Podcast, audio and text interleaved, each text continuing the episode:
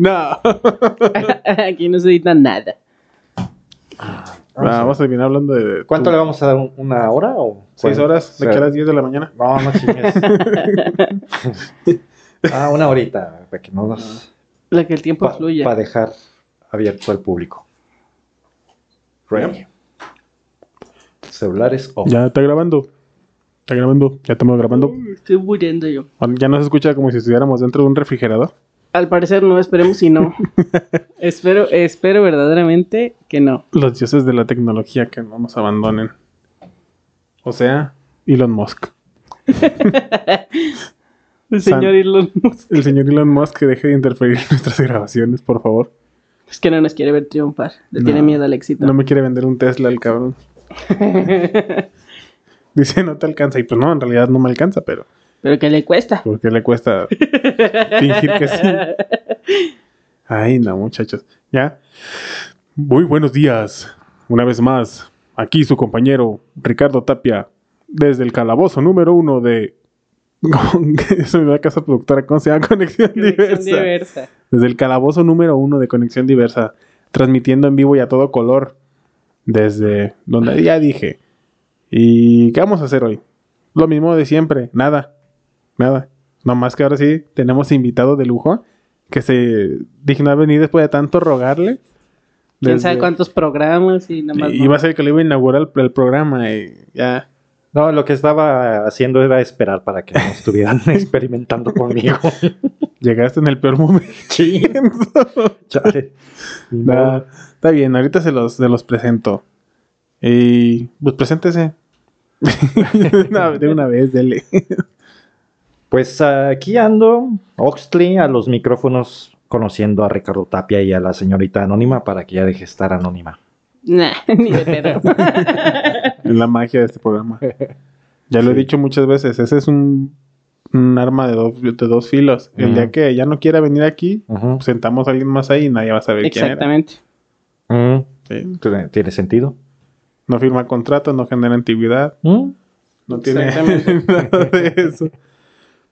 Ay, perdónenme. ¿Y de qué vamos a hablar? De nada. De nada. Acá el maestro De cómo disfrutar un día de asueto. viniendo a hacer grabar un insabido. si no tienen nada que hacer en tu vida, suelto, ven y grábalo. De que quiere hablar de su vida secreta en Second Life, pero no sé ni qué es eso. Ah, Yo no soy un, yo, Explíquenos. yo no soy un chavo de eso de Second Life. Bueno, pues eso de Second Life es parte de eh, un universo virtual que, bueno, ya se puso de moda por lo del metaverso, ¿no? Que eh, Facebook empezó a, a explorar. Ay, cabrón. Eh, sí, sí, está cabrón. Perdón, está cabrón. Ando destruyendo el foro. Y por esa parte, pues bueno, yo le proponía aquí a Ricardo Tapia que por qué no nos ah, entrevistábamos o nos vi- veíamos, Viéramos. viéramos en el mundo virtual de Second Life. Y este. Y pues no, estamos aquí. y no, pues ya nomás, nos, nomás nos alcanzó el presupuesto para estar Le dije, aquí. le dije, no seas culo. culo si no vienes. Nah, pues ni modo, pues aquí estamos. no, no, no se quiere animar a hablar de, de su trabajo de. Excelente trabajo de. ¿De qué te dedicas? ¿Sigues vendiendo churros y fritangas? No, ya, ya, ya tengo el carrito ya. El gobierno ya me Ya proporcionó uno. proporcionó el pollo suficiente. Ya no tengo las cosas en Ya- el piso, dice, ya todo Eh, está dentro ya del carrito. todo ya tiene llantitas. ¿Ya además- dieron puesto en el Felipe Ángeles, en el nuevo aeropuerto? No, todavía no. Es, No, no, es no. que hay una, una lista de espera. Así como para llegar aquí a Insabido a, a hablar. hay que cumplir un calendario. Ay, no, ya, no, ya mejor ni digas nada de eso porque van a creer que uno no quiere invitar gente. Sí invito gente que no ¿Y quiere no? venir, es diferente. Ay, no, muchachos. Entonces, ¿qué vamos a hablar de Second Life entonces? ¿No quieres hablar de las artes gráficas, de tu Sí, o sea, bien este, habido trabajo y... de, de arte digital podría ser. Podría ser. ¿Ya Yo tengo NFTs? muchas... Ajá, eso. Ya, Ajá. te- ya quería hablar de ese show. A ver, ¿del show? De las De ¿Viste las? NFTs. ¿De la qué? No, Es que le hablamos de un montón. ¿De las qué? ¿NFTs? ¿Se llaman? NFTs. Ajá. ah, ya. Pues parte de las tecnologías nuevas que existen ahora en este mundo de las sociedades del conocimiento, realmente pues ya hemos evolucionado de ser una, Según. eh, según, ¿Qué es ¿verdad? En ciertos lugares. Pero pues eh, de acuerdo a las tecnologías disponibles, ¿verdad? Ahora públicamente, que algunas sociedades las aprovechan de utilizar y entre ellas vienen siendo los mundos virtuales, la informática, las- la computación cuántica y nuevos avances, por ejemplo, en algoritmos de computación como eh, las criptomonedas. Y de ahí salen los eh, en- NFTs que me comentas, puesto que son cadenas de algoritmos informáticos irrepetibles, supuestamente, ¿verdad? Todavía no, no se han conocido eh, que se hayan roto ese tipo de códigos.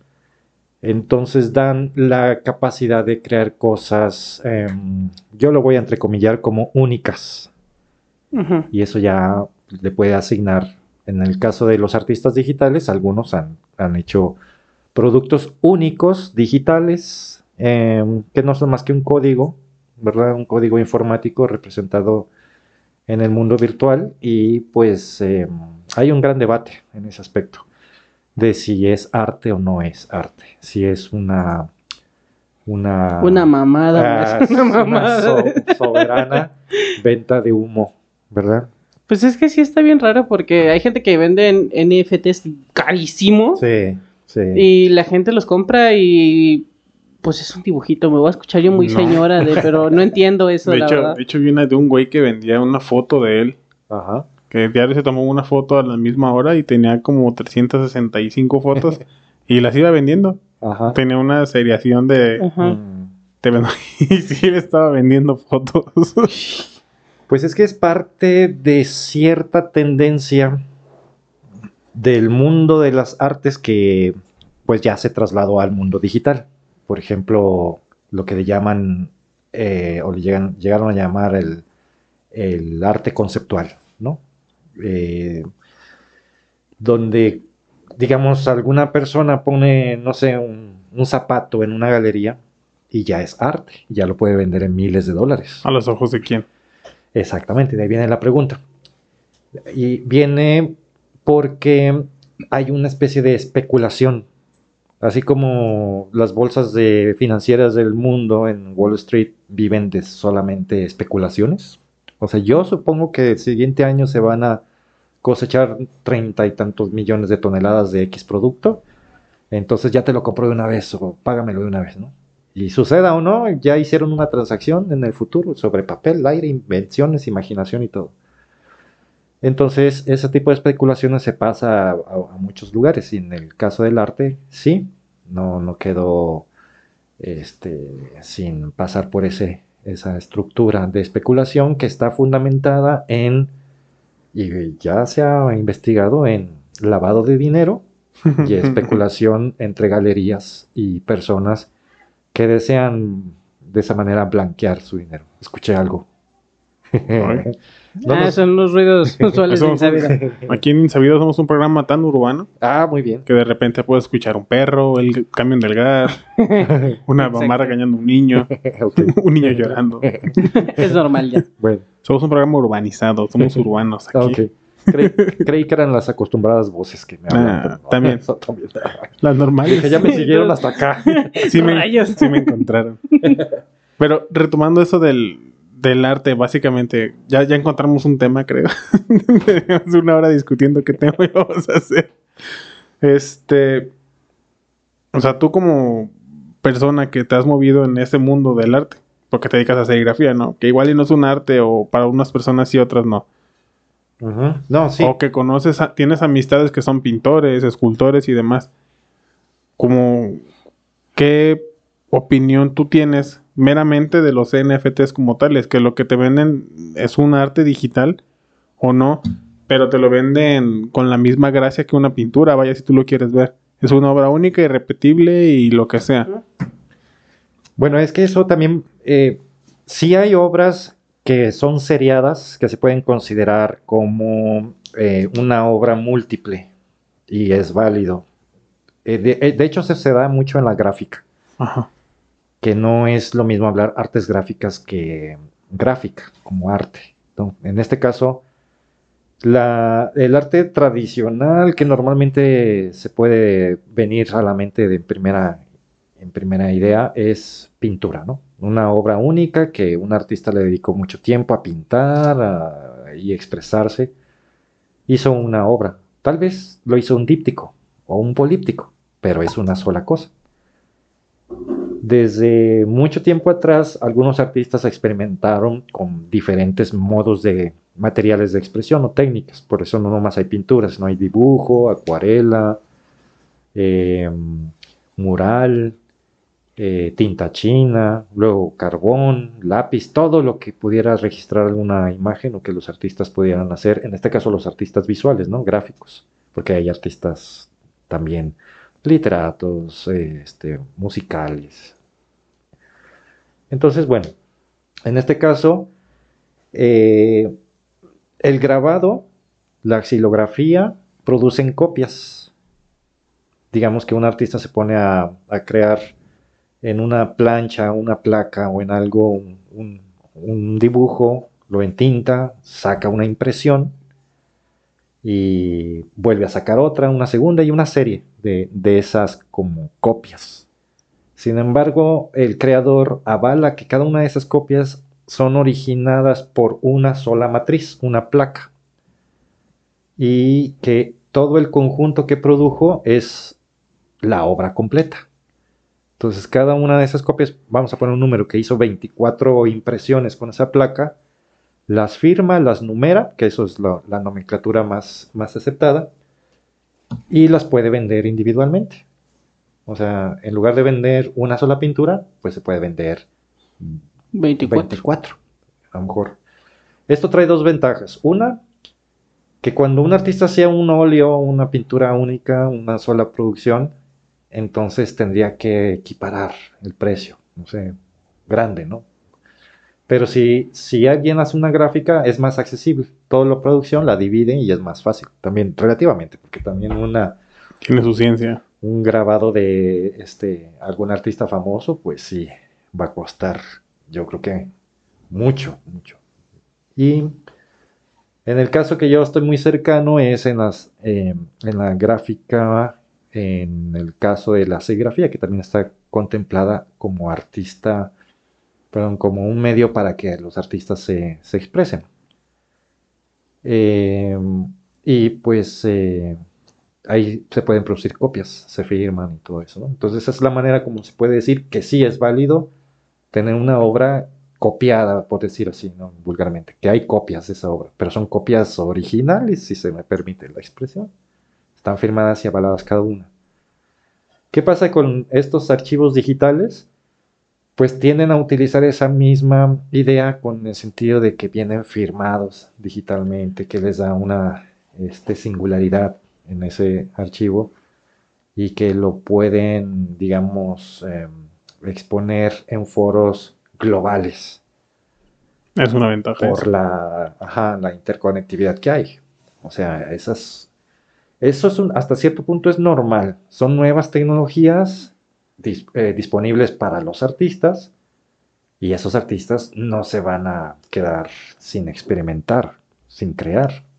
Yo me imagino si Mozart estuviera vivo aquí, no, ya hubiera abandonado los violines y los clavicordios y todo eso estaría La- Estoy escuchando un reggaetón. Sí, en- no, en ¿quién Spotify sabe? de Mozart. o haciendo así música con no sé, Música urbana. un rap. Sí. Entonces es un proceso de adaptación también podría ser para el artista nuevo. Sí, es que de hecho eso es, de hecho se trata de estar poniendo a prueba todo lo que hay.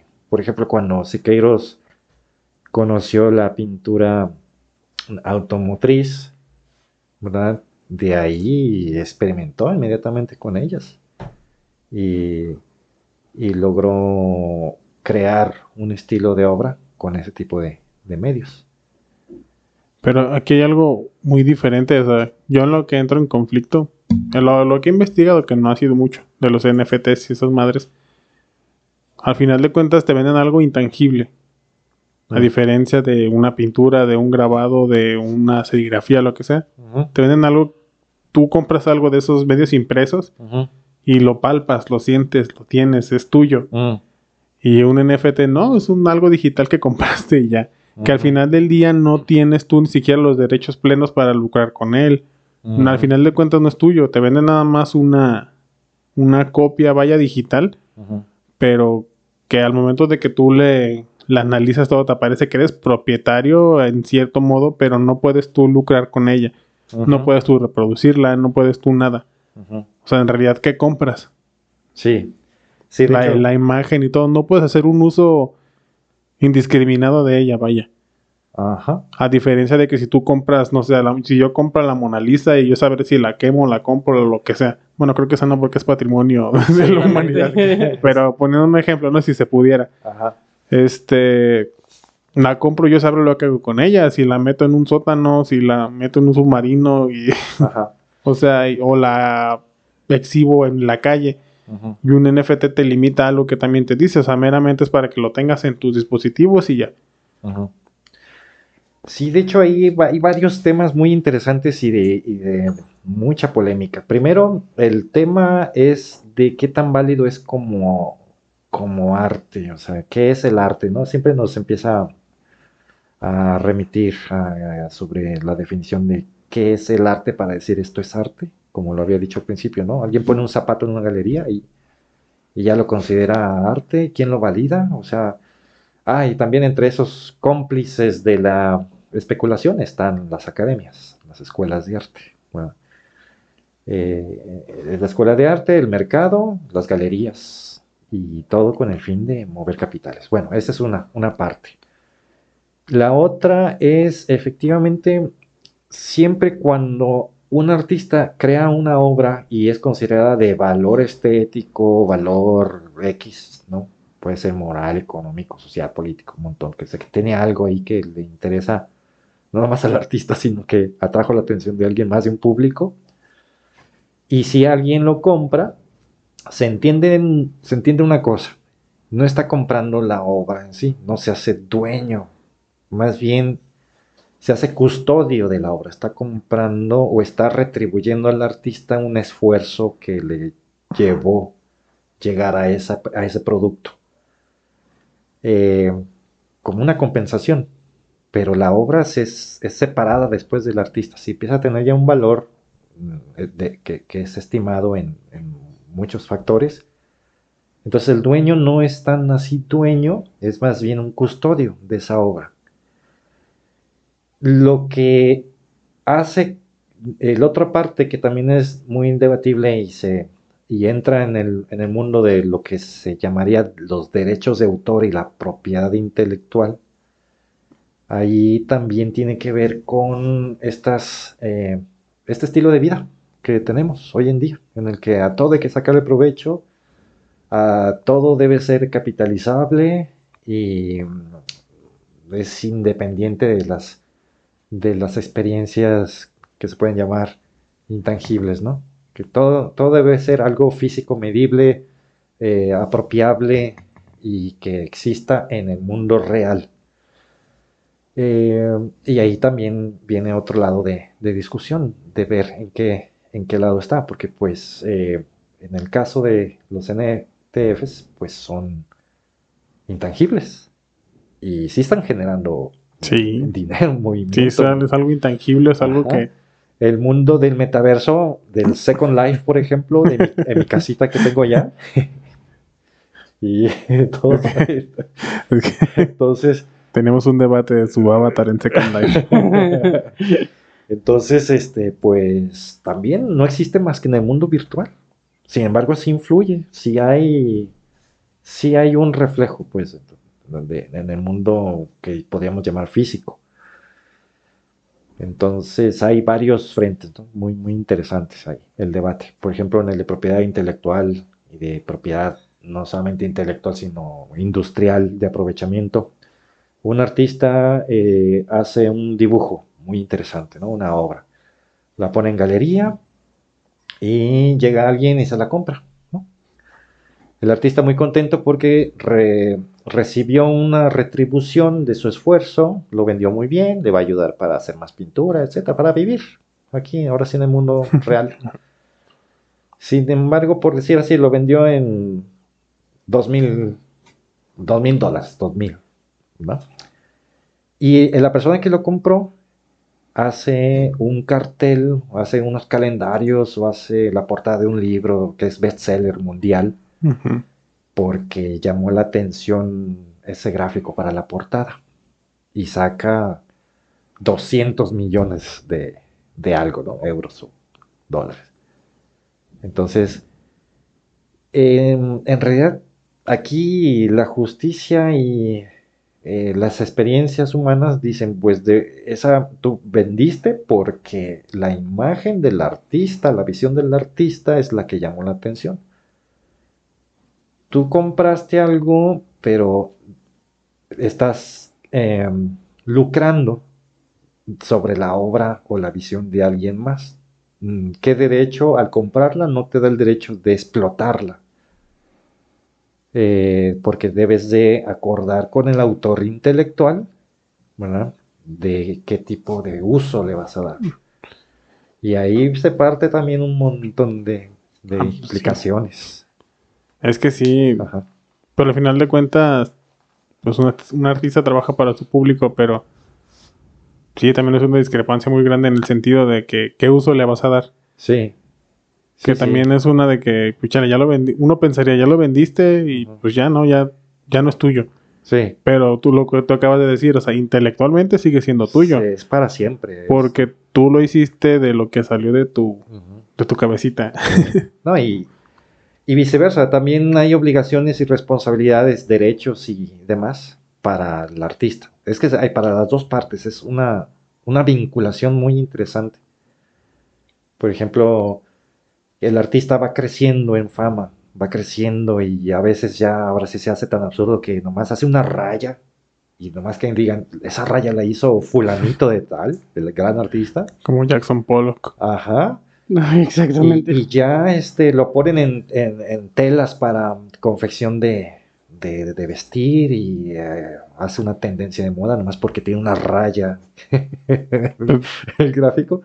Pero uno dice, bueno, ¿y eso qué chiste? No, pero es la raya de fulanito de tal, ¿no?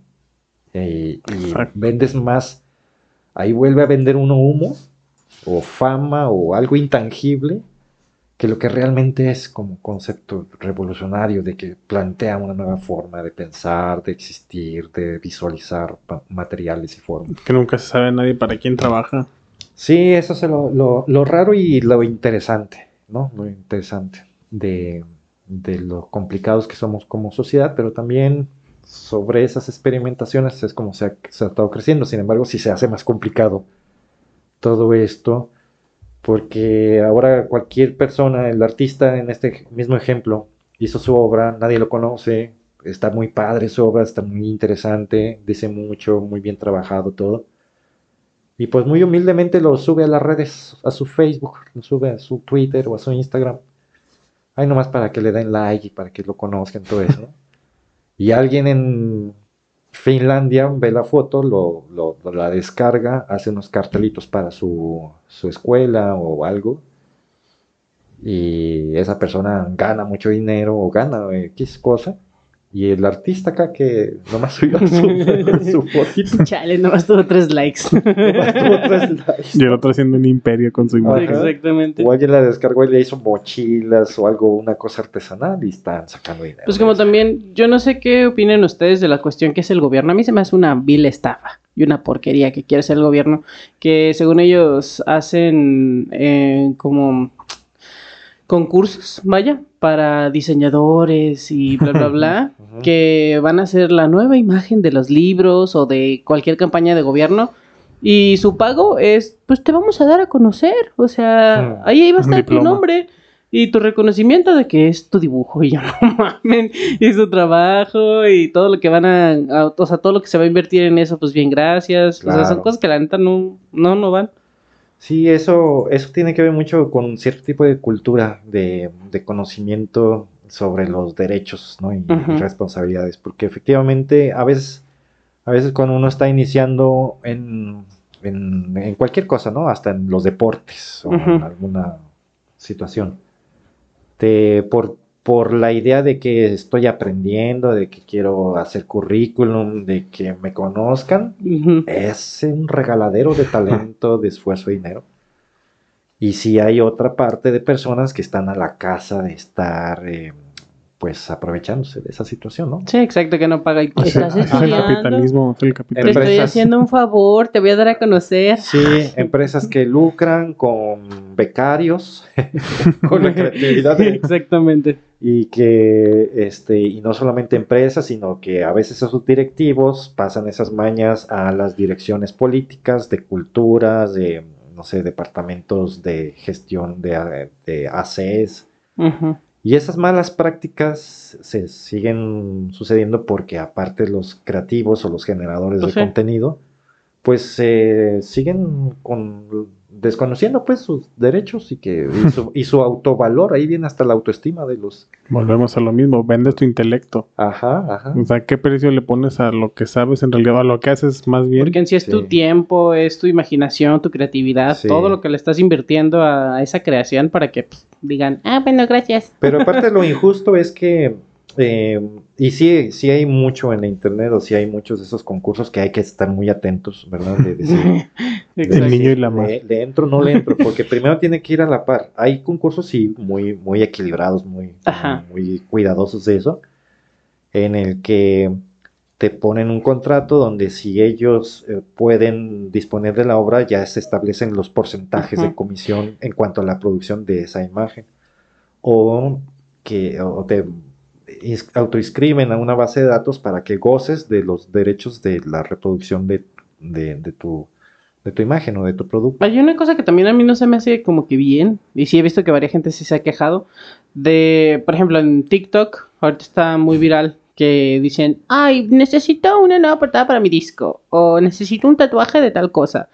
Eh, el que me lo haga, el más bonito, se lo compro. Y ahí ves a como a 30 cabrones haciendo dibujos, ilustraciones o lo que sea, eh, para que elija uno, nada más. O sea, pues mi hija mejor ve, contacta, busca el estilo que te guste y ya de ahí pues ves qué se hace, ¿no? O sea, para valorar el trabajo de los demás, porque si no estás haciendo trabajar a 30 cabrones a lo baboso, nomás para que a ver cuál te gusta. No, y además, eh, ¿cómo sabes si realmente eligió uno? Nomás para tapar, así que ya lo elegí. Pero de los otros 29 propuestas, mínimo 10 se las está guardando para a lo mejor algo extra, ¿no? Sí, es- No hay una garantía. No. Y eso es porque incluso los artistas no has- hacen cosas, pero no las registran. Por ejemplo, porque es también falta de información. Decir, bueno, ya esto lo considero muy bien hecho, muy bueno, muy, re- muy, muy presentable. A lo mejor ya lo, lo, lo lanzo al mundo, a las redes sociales, etcétera. Pero ya fui al Indautor, por ejemplo, aquí en México tenemos esa autoridad que registra los derechos de autor, ¿no? De propiedad intelectual. No es muy caro, 180, 200, ahorita no estoy seguro cuánto cuesta en la tarifa actual. Eh, y ya, hay una autoridad que dice, bueno, usted vino y registró esta obra, ya sabemos que tenemos un registro de que usted es el dueño de esta imagen. Para posteriormente evitar esas cosas, ¿no? Lo voy a mandar a un concurso. Y, entonces, eh, nomás, sé, nomás sabe mi mamá y mi tía que yo soy el que dibujé las tardes ese dibujo, ¿no? Pero ante posibles eh, que, de- que detectes que alguien está usando esa imagen, lo mandaste a un concurso, no saliste ganando, pero ya la están usando. Sí, ya están lucrando con tu, ajá, generando ajá. con lo que tú no pudiste hacer. Exacto. Y además también es delicado porque, así como te decía que hay responsabilidades este, compartidas, si un- y esto lo vemos muy claramente, ¿no? Eh, si hay un deportista, un- una persona muy famosa, que por su práctica ha, eh, lo ha llevado a un lugar a ser el, no sé, la- el representante, la cara o alguien que represente una marca comercial, y ese artista en su vida personal hace un escándalo, pues le va a afectar a quien lo contrató. Exacto. Entonces, este, le pueden retirar todos los, todos los beneficios que tenía. ¿no? Igual, si yo hago una, por ejemplo, una obra, pues X, entonces, un cuerpo humano, por ejemplo, y yo se la doy a una agencia que, que la va a utilizar para algún medio publicitario. pero ese cuerpo humano le aumentan genitales o algo así medio raro que no viene de mí, yo ya no voy a poder decir eso es mi obra, porque a lo mejor no estoy, no estoy de acuerdo con ello. Porque a lo mejor a mí esa intervención me está denigrando las otras obras por las cuales yo estoy siendo reconocido, ¿no? El estilo mío. Es un pedo muy grande todo esto. Sí. Sí. Mejor no hay que hacer nada. no sean creativos, no piensen, No ya no hagan nada. Nada, ya Escondan sus dibujos. Quémenlos. Sí, es que sí es. no. No caen en el niño y la mar. no crean en el gobierno.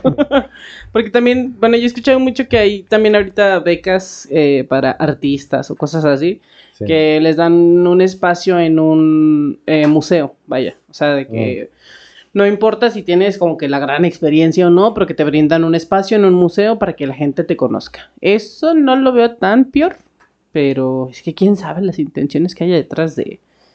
Porque Sí, yo no. conozco amigos que no les han regresado fotografías o cosas así que o hicieron, no sé, un concurso de foto o algo y ellos brindaron fotos de que invirtieron en pagar el, o sea, el tablón grande de la foto, eh, enmarcado y todo y ni siquiera se las regresaron. O sea, de que fue como de, no, pues es que las, las regalaste al museo y tú, ¿qué?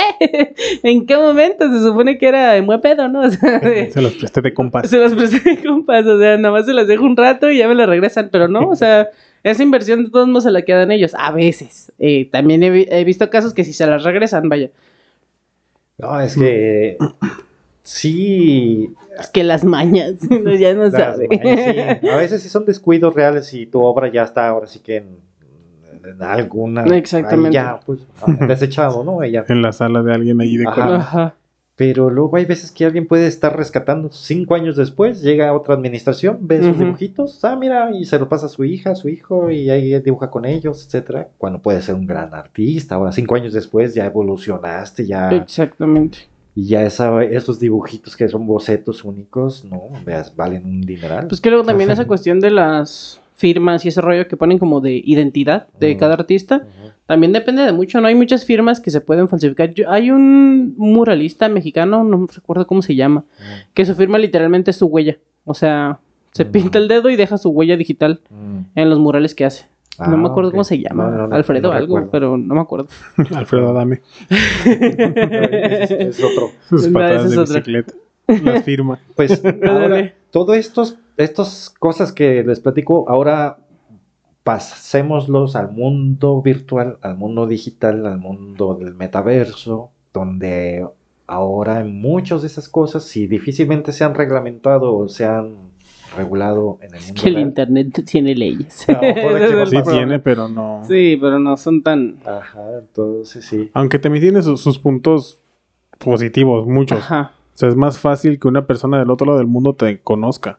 Mm, O sea, ahorita es más fácil que tú hagas una obra pictórica digital, la subas a un X plataforma y un cabrón en China lo vea y le guste tu trabajo.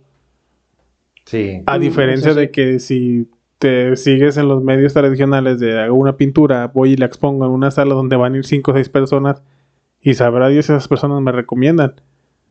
O sea, es una, hablando de ventajas, eso es una gran ventaja. La exposición, o sea, el foco que genera tu obra es muchísimo más grande en redes, en la red, en el internet, que en métodos tradicionales de, de exposición local, vaya.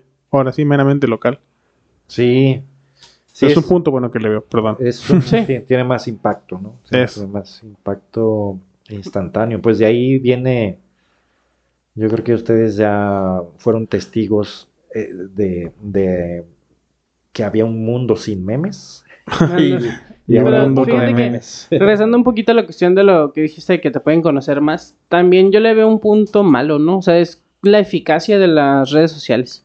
Eh, las redes sociales son muy efímeras y más la fama en las redes sociales. Tanto puedes de repente estar muy arriba como el güey que pegó un plátano con cinta en la pared, que a la gente se le hizo, ay, una obra muy buena, a otra gente se le hizo una tontería de un plátano pegado en la pared, pero el güey hace obras muy recurrente, o sea, o sea, recurrentemente hace cosas distintas y la gente ya ni siquiera se acuerda de él. O sea, son cosas como que la es como un- una montaña rusa. De repente estás arriba y luego estás abajo, pero en friega. Sí, o cosas en realidad que tú haces alguna vez que te sale bien Exacto. y si no tienes y quizá crea un impacto, ¿no? Y a la siguiente que lo haga ya no lo puede replicar. O sea, Sí. porque pues, no sabes los momentos. Es no- como el efecto yo no fui. Yo no fui. En efecto, yo no fui. Exactamente. Sí. Bueno, y e- eso yo, desde mi punto de vista, viene más que nada por, no, no tanto por la calidad o la propuesta artística, más bien por la aceptación del público, la capacidad del público. O sea, no, eh, o al menos yo como, como creativo o creador, yo creo algo, o sea, elaboro algo para mí, por mi no sé, inquietud interna, mi capacidad técnica para reproducirlo. Y mm, tal vez este sea mi interés exponerlo o no. Es la lavadora que ya has escuchado antes. Creo que es que lo algo. del caso es que la gente ni lo escucha, pero tú estás como de qué es eso. Es que hay ruidos extraños aquí. Sí, te decía que algo se Hay fantasmas. y no son las voces mías. Hablan diferente, tienen un tono de voz diferente. Ah, ¿de qué estás hablando? Entonces, es- esa parte es de que mm, como creativo hago algo, ¿no? Pero si por alguna razón se muestra al público, ya sea porque lo subí a las redes sociales o porque alguien me tomó una foto, etcétera, gusta, no es que no, no voy a depender de que guste por mi obra, sino porque por alguna razón efímera, miles de personas están coincidiendo en darle like o hablan de eso o alguien le dio una volt- voltereta y lo convirtió en meme y todavía más se multiplicó, ¿no? El interés. Los memes. El poder de los memes. Exactamente. Exacto. Entonces, este, ¿por qué el público actúa así? ¿Por qué no de otra manera? ¿O por qué precisamente así? ¿Se puede repetir? ¿Este es un fenómeno aleatorio o es una situación que se puede repetir, provocar, impulsar? Y esas son las grandes preguntas que se están descubriendo como, como hechos de esta era contemporánea que trae nuevos descubrimientos sobre nuestra actividad, nuestra interactividad y nuestras formas de eh, convivir con las tecnologías que dicen mucho más del- y que revelan mucho más de lo que nosotros creemos que estamos haciendo. O sea, el solo hecho de estar, tener una cuenta en Facebook y que tengas cierto tipo de actividad con tu celular, con tu dispositivo, ya hay una base de datos que está creando un perfil de tu persona Es que también hay cosas bien raras en Ajá. internet. Sí. y es- Como los memes están bien bizarros cada vez más. sí, pero, eso está generando una, una forma de entender y que cuando reacciona un meme, por ejemplo, que, que Es que el entonces- meme de los changuitos, oye Lupe. Ajá. Y esa es la parte de, de que hay personas o instituciones que están muy atentos a indagar por qué un grupo de personas reaccionan de manera así tan viral. De hecho, por eso se hace. Ay, bien y el la cuenta de TikTok del IMSS y de cuestiones gubernamentales, o sea, de varias cosas que he visto, del INE o así, agarran memes. De que acá nacido por tu INE. ¿Qué, qué, qué clase de gente cree Es que, que es eso? una, O sea, una fórmula que si la aplicas bien, sí te funciona. Sí, pero Sí. ellos sí está bien raro. O sea, por ejemplo, el doctor Simi ya. Hay gente que se tatúa la cara del doctor Simi. Ay, O sea, hay gente Ya que. es una ajá, institución. ya es una institución el doctor Simi. O sea, hay Simi japonés, hay Simi taquero, hay Simi de todo.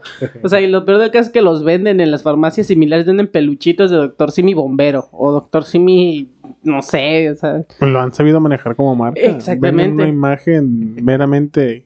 Pues venden su imagen Exacto. para diversas aplicaciones. pues hay alguien que observó eso y está aprovechando la olita. Exacto. Y de hecho hasta hay términos, eso ya se llama merchandise. O sea, crear una Exacto. serie de productos alrededor de lo que ahorita está en boga, ¿no? Gustando. Como en su tiempo también fue el. ¿Cómo se llamaba el gato este gris? Ah, de Facebook. Era un gato gris que era. O sea, un animal real y luego de repente lo hicieron como stickers. Y ahorita está en todos lados. Se llama. ay, el Mew. Es un gato gris que está acostado a veces en panquecitos. O que está disfrazado de panquecito. No, nunca lo he visto. Sí. No sé, no soy tan chavo. Déjame, déjame lo busco. Ahí pones, un- Ahí súbelo a la red. ahí ponen una imagen en el video del, del meme que dice. Es que no es un meme, es un. Le hicieron stickers. No, Ahorita no lo sé. busco. Pero pues esa es la parte en el que nos está tocando ver cómo algo puede crear un valor tan inmenso de, bueno, sin ofender. Pero este viene de algo que físicamente Pushin no. se llama. ¿Pushing? Pushin, Pushin, algo así. Mm. Lo. Viene de algo que no, pues no, no fue una gran inversión, que digamos. Es este gato. Sí lo van a ubicar. A ver, Y sí se hizo. compártelo. Ah, ese gato. Sí, ese gato. parece de los Muffins. Sí, o sea, también se ha hecho muchas cosas. O sea, es el mismo de Nyan Cat, ¿no? ¿Verdad? No. No, no, Nyan ese Cat es otro no. gato diferente. De hecho, Pero alguien compró el, El Nyan Cat. el Nyatcat original. Pagó no sé cuántos millones por tener el, Wow. el Nyancat original. Qué padre tener tanto dinero. No saber qué hacer con él. Exacto. Para comprar Nyan Cats. Para comprar Nyan Cat. ¿Qué tiene de relevante? Mucho si lo analizas mucho. Exactamente. O sea, tienes el original, el Nyancat. Ujú. Ese Pero es que, o sea, en esa cuestión de si yo lo compro, puedes estar, eh, o sea, sí se pudiera, ¿no? Pero qué hueva estar demandando a toda la gente que, que lo esté usando sin tu permiso, ¿no? Pues sí, pero si es una empresa que tiene dinero y de alguna Disney. manera lo utilizó, ahí sí conviene. Disney. Disney sí se la pasa demandando a cualquier gente que agarre sus cosas. Sí. Pues es que al final como que están realmente buscando el dinero, ¿no? O sea, Ajá. es, es, es eso, no, no es tanto, eh, así, no, no es tanto vivir por vivir o el arte por el arte, es sacar provecho de vivir y sacar provecho del arte. Y de ahí, El arte de no morirte de hambre. eh, pues es otra. Pero va, va eh, junto con pegado, como dice el dicho. Una sociedad de tal característica va a producir cosas, artistas, sociedades, este, perdón, estilos de vida, productos sociales de, de su, a su par. Entonces, pues sería, de ahí es muy conveniente. Muchos filósofos y pensadores contemporáneos están eh, asombrados, preocupados y emocionados de cómo, de, de lo que está saliendo en la tecnología es un reflejo de lo que está pasando en las mentes de, de la gente. Exacto. Eh, pero yo pienso que es normal porque no se ha llegado todavía a un lugar estable. Estamos en un momento de cambios, de explosiones tecnológicas Cada día. cada día y pues se ponen a prueba, causan furor, se olvidan, más bien no se olvidan, se estandariza tanto que ya se hace algo normal. Eh, yo no recuerdo, en mi caso personal, cuando, cuando pasó la euforia de mis redes sociales, ya casi no las visito, no las tengo, nomás las tengo como requisito porque pues es algo de que es- se siente uno raro, Algo que ¿no? se tiene que mantener. De, ¿no tienes Facebook? ¿No tienes Instagram? ¿No usas? Ya te ven este, como bicho ah, raro, como apestado si no lo ajá, tienes. y- sí, o, O algo escondes. o- ándale. Algo escondes. Y, por ejemplo, llega otra red social, TikTok, por ejemplo, y todo el mundo debe tener TikTok, todo el mundo, y todo el mundo. Entonces, pues tú, si uno quiere por curiosidad tenerlo, para ver. Ahí lo Pero- encuentran como Toñoxli. Hace bailes de gatitos y todo el pedo. en Second Life lo encuentran. Bueno, pues yo le proponía aquí a Ricardo Tapia y a la señorita Anónima que nos que esta entrevista a lo mejor se puede repetir si es que hay alguna otra parte, pero ya en el mundo de, de Second Life sería interesante. No se necesita mucho tecnología, ¿Qué se necesita? pues nomás este Tengo un reloj casi. tener pero un poquito más. Tú tienes calculadora. No, no tiene calculadora. No, no, no. Ay, no, No, no, no. entonces un muchito más. Se necesita un poquito más de tecnología. Tengo una calculadora científica que no sé usar. Me la puedo pegar al brazo si quieres. Ay, Oye, no. oye, haz una calca de sí con numeritos y se lo pegas abajito. Le pongo wifi a mi calculadora. Ay, no. Pero sí es interesante todo ese mundo de los NFTs y no lo entiendo, no lo termino de entender. Tampoco es de que me haya puesto a investigar mucho, ¿verdad? Pero déjale pregunto a Google otra cosa, ¿verdad? Pero. Pero sí está chido porque. No es algo tangible ni algo cuanteable, pero genera furor. genera conversaciones y crea discusiones, vaya, de todo tipo, buenas, malas, y se habla de ello. Si se habla, ya está en el mapa. A, a mí lo que me da curiosidad es que, eh, y este es mi, también mi punto de vista, lo que se habla de ello es de que alguien hizo eso y sacó de tres horas un millón de dólares. O sea, lo, que, lo único que atrae, no de Ujú. si se expresó y si hizo una revolución en la manera de pensar de las personas. o sea, O sea, no ves más allá de lo que es en realidad, sino lo que generó. El sucio y cochino ajá, dinero. Exactamente. el Exacto. sucio de dinero. Porque he visto uno que es el de los, creo que es el que más ha- he visto, es el de un chango en diferentes facetas. La cabeza de un mono, en diferentes, con estilo punk, zombie y demás cosas. Ajá. Y es el que más he visto que ha sido más rentable hasta ahorita. Pero bueno, eh, sí. Y es una imagen, un icono, Ujú. lo que te vende. Pues ahí lo que yo trato de rescatar es que sí, que, que no es arte, o sea, para mí eso no es arte, eso es como lucrar con una imagen tecnificada, utilizando ese boom de oscuridad, de que no sabemos exactamente qué es, Exacto. por qué, pero genera un chingo de lana y yo quiero hacer mi propia NFT para Me llama hacer unos Para ver NFTs si- de insabido. Dale. Ajá, porque eso mismo pasó con las criptomonedas. No sabemos ni qué chingados. Pero lo ¿Cómo? necesito, te crean la necesidad Ajá, de pero huevo. Me siento mal porque no sé qué es un Bitcoin, pero Ajá. necesito comprar un Bitcoin. Y, y- y uno lo compra, o le- bueno, uno tiene la intención de comprarlo en mi caso, pero porque eh, la supuesta promesa de que lo compraste en 500 y en unas horas va a ser 300 mil. O sea, no- Pero no lo puedes cobrar. eh, exacto. Tienes que esperarte tres años. Ajá. tú- Y, y ya empieza uno a indagar más, a, a expandir más, conoce y dice, no, vale, madre. Eso no- no- es muy raro. para mí". De hecho, hubo un pedo con eso, ¿no? Que hace creo que unos semanas no vaya ya nada en los Bitcoins. ya estaban- sí, que están dando miedo ahí todo. sí.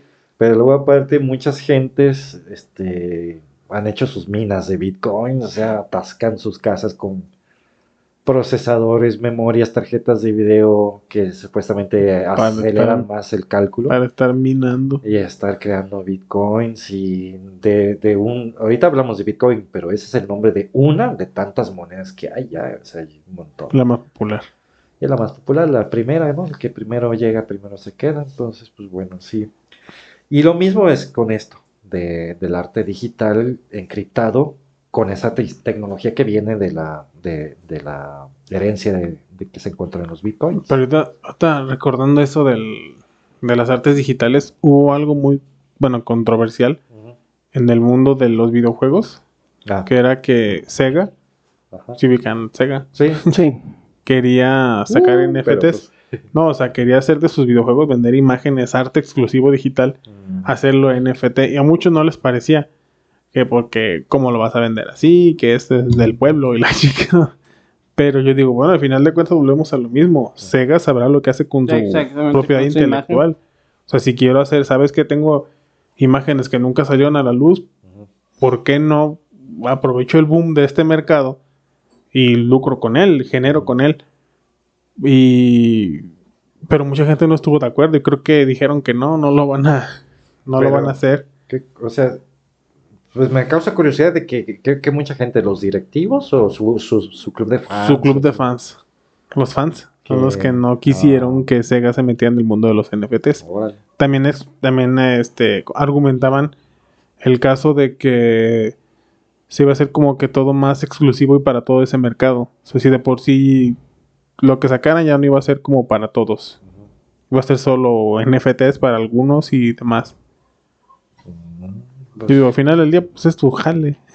tú sabrás a quién se pues- lo vende. Si hay quien te lo compre, tú véndelo. Ajá, sí, se me hace raro. O sea, se, me haría- se me hace raro porque Sega es una compañía privada, ¿no? Y Ujú. pues ellos sabrán qué hacer con, con su. con Pero su pues también volvemos a lo mismo. También, ¿qué más tiene que perder? Eh, sí, sí, ya su. Quizá hay más público que te compre cosas por fuera. Fuera del, del NFT, fuera de los medios digitales, así tal cual.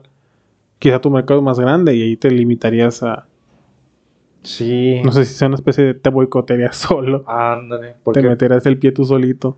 sí, porque al final de cuentas, por ejemplo, ahorita que en esta era digital se vive del respaldo masivo de las personas, sepan o no sepan lo que están haciendo. Como nosotros. en este momento. o sea, pero si alguien decide salirse, cerrar su cuenta de Facebook y ese alguien se hace viral, esa misma actitud se hace viral, pues mm, va, los directivos de Facebook se van a la calle. Exacto. Eh, y van a hacer lo imposible porque, güey, ¿qué está pasando? O sea, porque están llenos. Ponen más chonguitos, más foquitos al. Más gatitos. Más gatitos. Métele más michis. Ándale. Entonces, este, sí harían algo. O sea, sí se preocuparían porque. Entonces, en ese, en ese sentido entiendo esta compañía Sega que sí esté cuidando la opinión de su. La opinión pública. de su opinión pública. Sí, ¿no? Exactamente. Porque son empresas que no se crearon en ese medio. También yo lo veo desde, desde ese lado, ¿no? O sea, yo como una empresa nueva que crecí en los medios digitales, me debo a ese público en sí. Y Sega es una empresa que viene de fuera, que viene de los medios, por decirlos así, analógicos. Que están fuera de la red.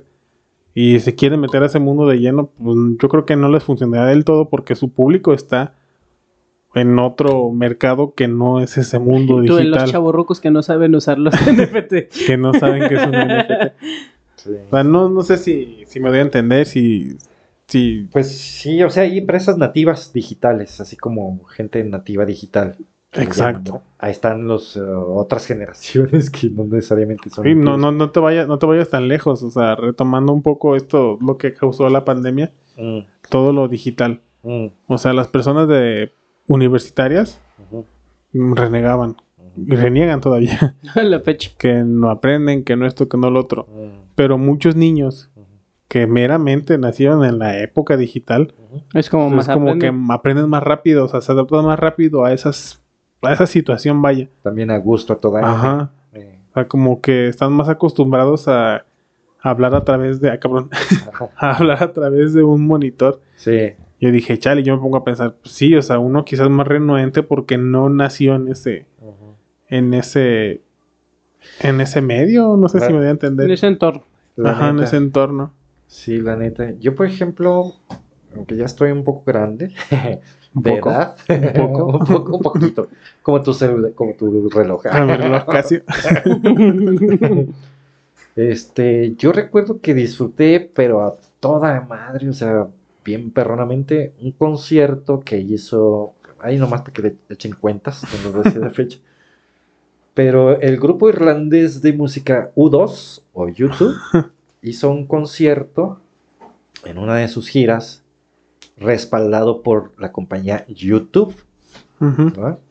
Que estaba por estrenar sus, sus servidores de streaming eh, masivo, en vivo, porque han de saber que antes YouTube tenía una época que nomás ponías videos, pero no hacías lives, porque no tenían la tecnología suficiente y estaban experimentando, ya la habían instalado, pero necesitaban ahora sí ponerlo a prueba, y qué mejor que una banda internacional como U2 transmitir a través de los servidores, hacer uno de- un live de su concierto. Ya tiene varios años eso, así que... o sea, es, es el viejo Ajá. Jenkins. nomás para decirles que el método de comunicación que utilicé con mis compas para disfrutar ese concierto, que cada quien estuvo, estuvo en su casa, bueno, tampoco, MySpace. no, era el MSN Messenger. Ah, Luego ahí, señorita este, anónima, y si puede poner un luego eh, un, un- un sonidito de ese Messenger. Un zumbido. un zumbido. El zumbido, ¿verdad? Te trababan la Y que pantalla aparezca de tanto puto zumbido. ¿Cómo? También había como. A mí se me llegó a trabar. Se friseaba el monitor y ya no reaccionaba. Luego también cuando te mandaban el güey en patineta y ¡Yeah! ¡Qué castroso era Ah, esos que se Y el puerquito de también, ajá. sí, El güey. niño que se aventó un globo con agua. Ah. Chales. Entonces yo estaba en mi casa. Eh, Los voy a buscar. Se los voy a poner. Sí, neta, neta. Y este, pues, eh, con unos compas, cada quien conectados en Messenger y cada quien en sus casas. Y abrimos YouTube y a disfrutar el concierto. Traje mi chevecita, traje mi botana. Y estábamos así con los videos. Ah, güey, no, que fíjate que Bono hizo esto. No, ay, que ya viste la de El número que- dos. Ajá. El número dos del mundo. Ajá, y, y hace cuenta, yo lo disfruté, lo disfruté Pero tienes- toda madre. Pero tienes esa apertura de mente para cosas nuevas. Sí, porque muchos han dicho, no, ¿qué es eso? O sea, Ajá. Los puristas o sea, del mundo que Ajá, no, que hay que sentir así la Ah, baba exacto. y el humo y todo. que te apachurre la gente. Exacto. pues no sé, pero a mí me pareció chido, no me moví de la comida a mi casa, pude disfrutar del concierto. Sí, también en la pandemia se hicieron muchos conciertos así, ¿no? De que la Virtuales. gente virtuales. Ajá. Entonces, en ese mundo virtual, en ese estilo de vida virtual, hay arte virtual, hay moneda virtual, hay casas virtuales, hay comida Gente virtual. compra casas virtuales que valen un chingo de feria. Neta, sí, en, en Second Life ahí estoy construyendo mi. ya, ya le eché el segundo piso. Todavía está en obra negra, pero ahí vamos. Pero todavía, todavía puedo Ya hacer un picnic. Ya estoy buscando un financiamiento para mi carrito y todo el pedo de Second Life. Es que también te creas un mundo extraño, ¿no? En todo ese pedo. De que en Black Mirror ya el pedo. Eh, ándale, sí, es algo así como lo propone. Es muy interesante ese mundo. El metaverso es muy interesante. Eh, Tiene sí. muchas aplicaciones, buenas, malas y de todo tipo. Sí, mal así. Pero también se segmenta mucho a un mercado específico. No todo mundo vamos a tener acceso a todo lo. a las versiones premium, por así decirlo. Exacto. Neta, bueno, sí. Aunque sea el mundo virtual de todos modos se secciona por por ingresos económicos, dices tú. o sea, sí, va a haber siguiendo segmentación de. de Exactamente. clases. por Mm, más que estemos unidos por las redes, aún así nos seguimos separando por categorías. Ujú, ujú.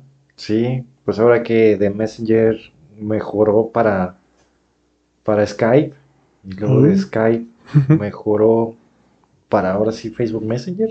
Ahora que hay el WhatsApp, El WhatsApp. que ya Exacto. Pues, y- y- Que es una red social, hasta estados. Ajá. O sea, puedes subir de todo. Pero no todos tienen WhatsApp si no tienen celular. Y, menos conexión o datos. Lo curioso es que ya venden hasta cacahuatitos de los de botones todavía. Con Facebook, con Con WhatsApp. Ándale. Sí. De los del Oxxo de 300 pesos. Sí, pero sí tienen Facebook y tienen WhatsApp. Es interesante. Eso es lo que se me hace muy interesante. Una pantallita de dos final- pulgadas. Que se, Menos. se crea una necesidad, al final de Sí. cuentas. Se crea una. Sí, te facilita la vida, pero también te crea una dependencia. Sí.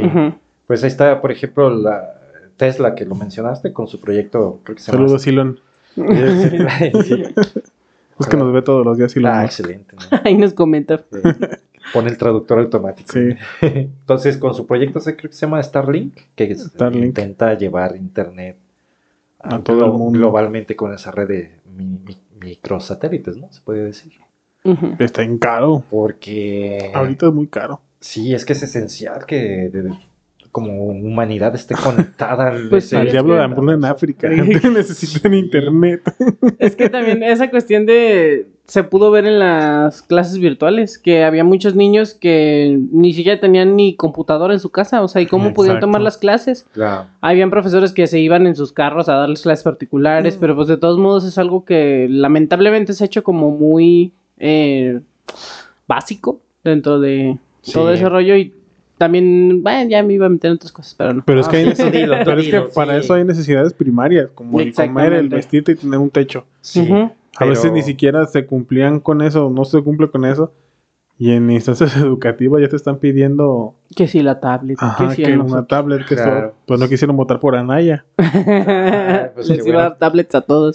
no, no quiere meterme en No, esos no, temas, no. eh, perdón. Eso va a ser un segundo programa plus.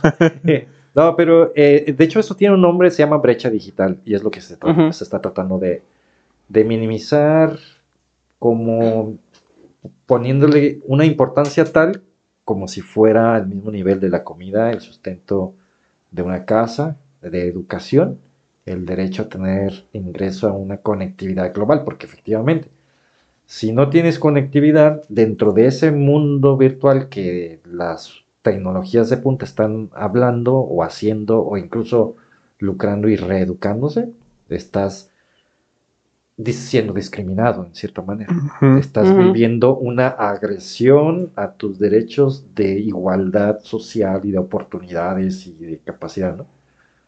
Entonces sí, sí, sí es algo importante que se tienen que lograr. No porque tú te tengas que esforzar, sino que todos los sistemas de instituciones, de gobiernos, de leyes sean las que te acerquen esa, esa este, ventaja y no que se salga nomás de ti, porque si salen de uno, de muchas personas que no pueden tener esa, esas condiciones, o si las tu- tuvieran, tardarían, no sé, 500 años más por las condiciones socioeconómicas, culturales, ¿no?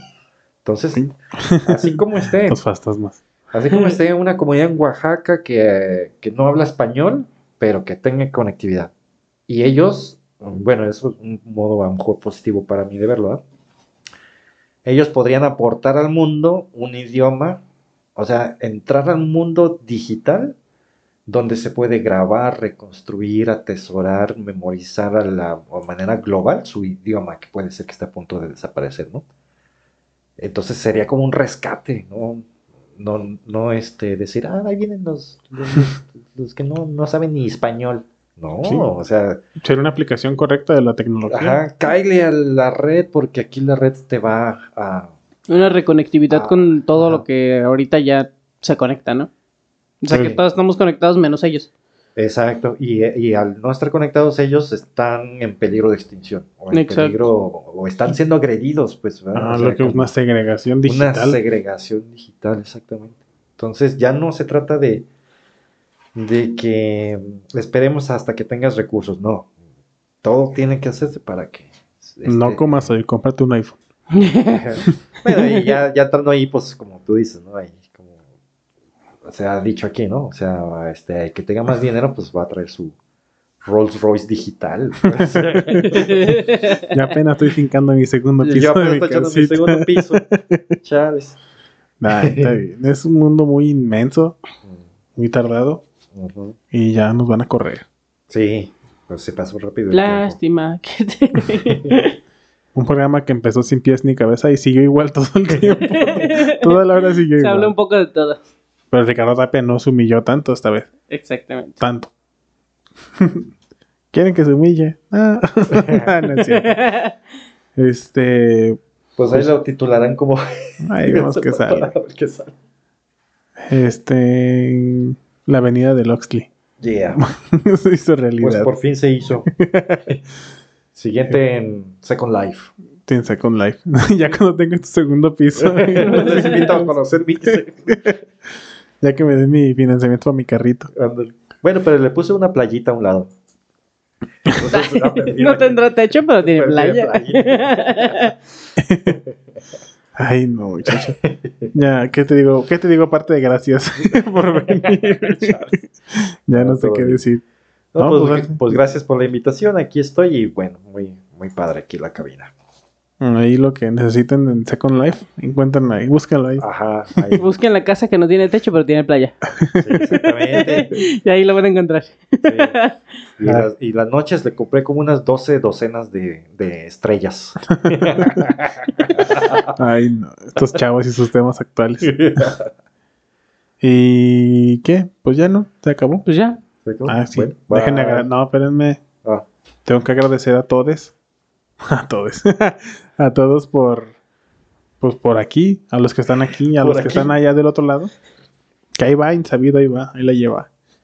Y que no se olviden de compartir, suscribirse y también seguir a Conexión Diversa, Casa Productora. mm. Oh, desde el calabozo Au, número au. uno. y pues nada. Ahí está Ricardo Tapia, señorita anónima, el Toño Exley. Yeah. Y se despiden. Adiós. Nos vemos. Adiós. Nos vemos en Second Life. Bye. Adiós. Ay, cajeta.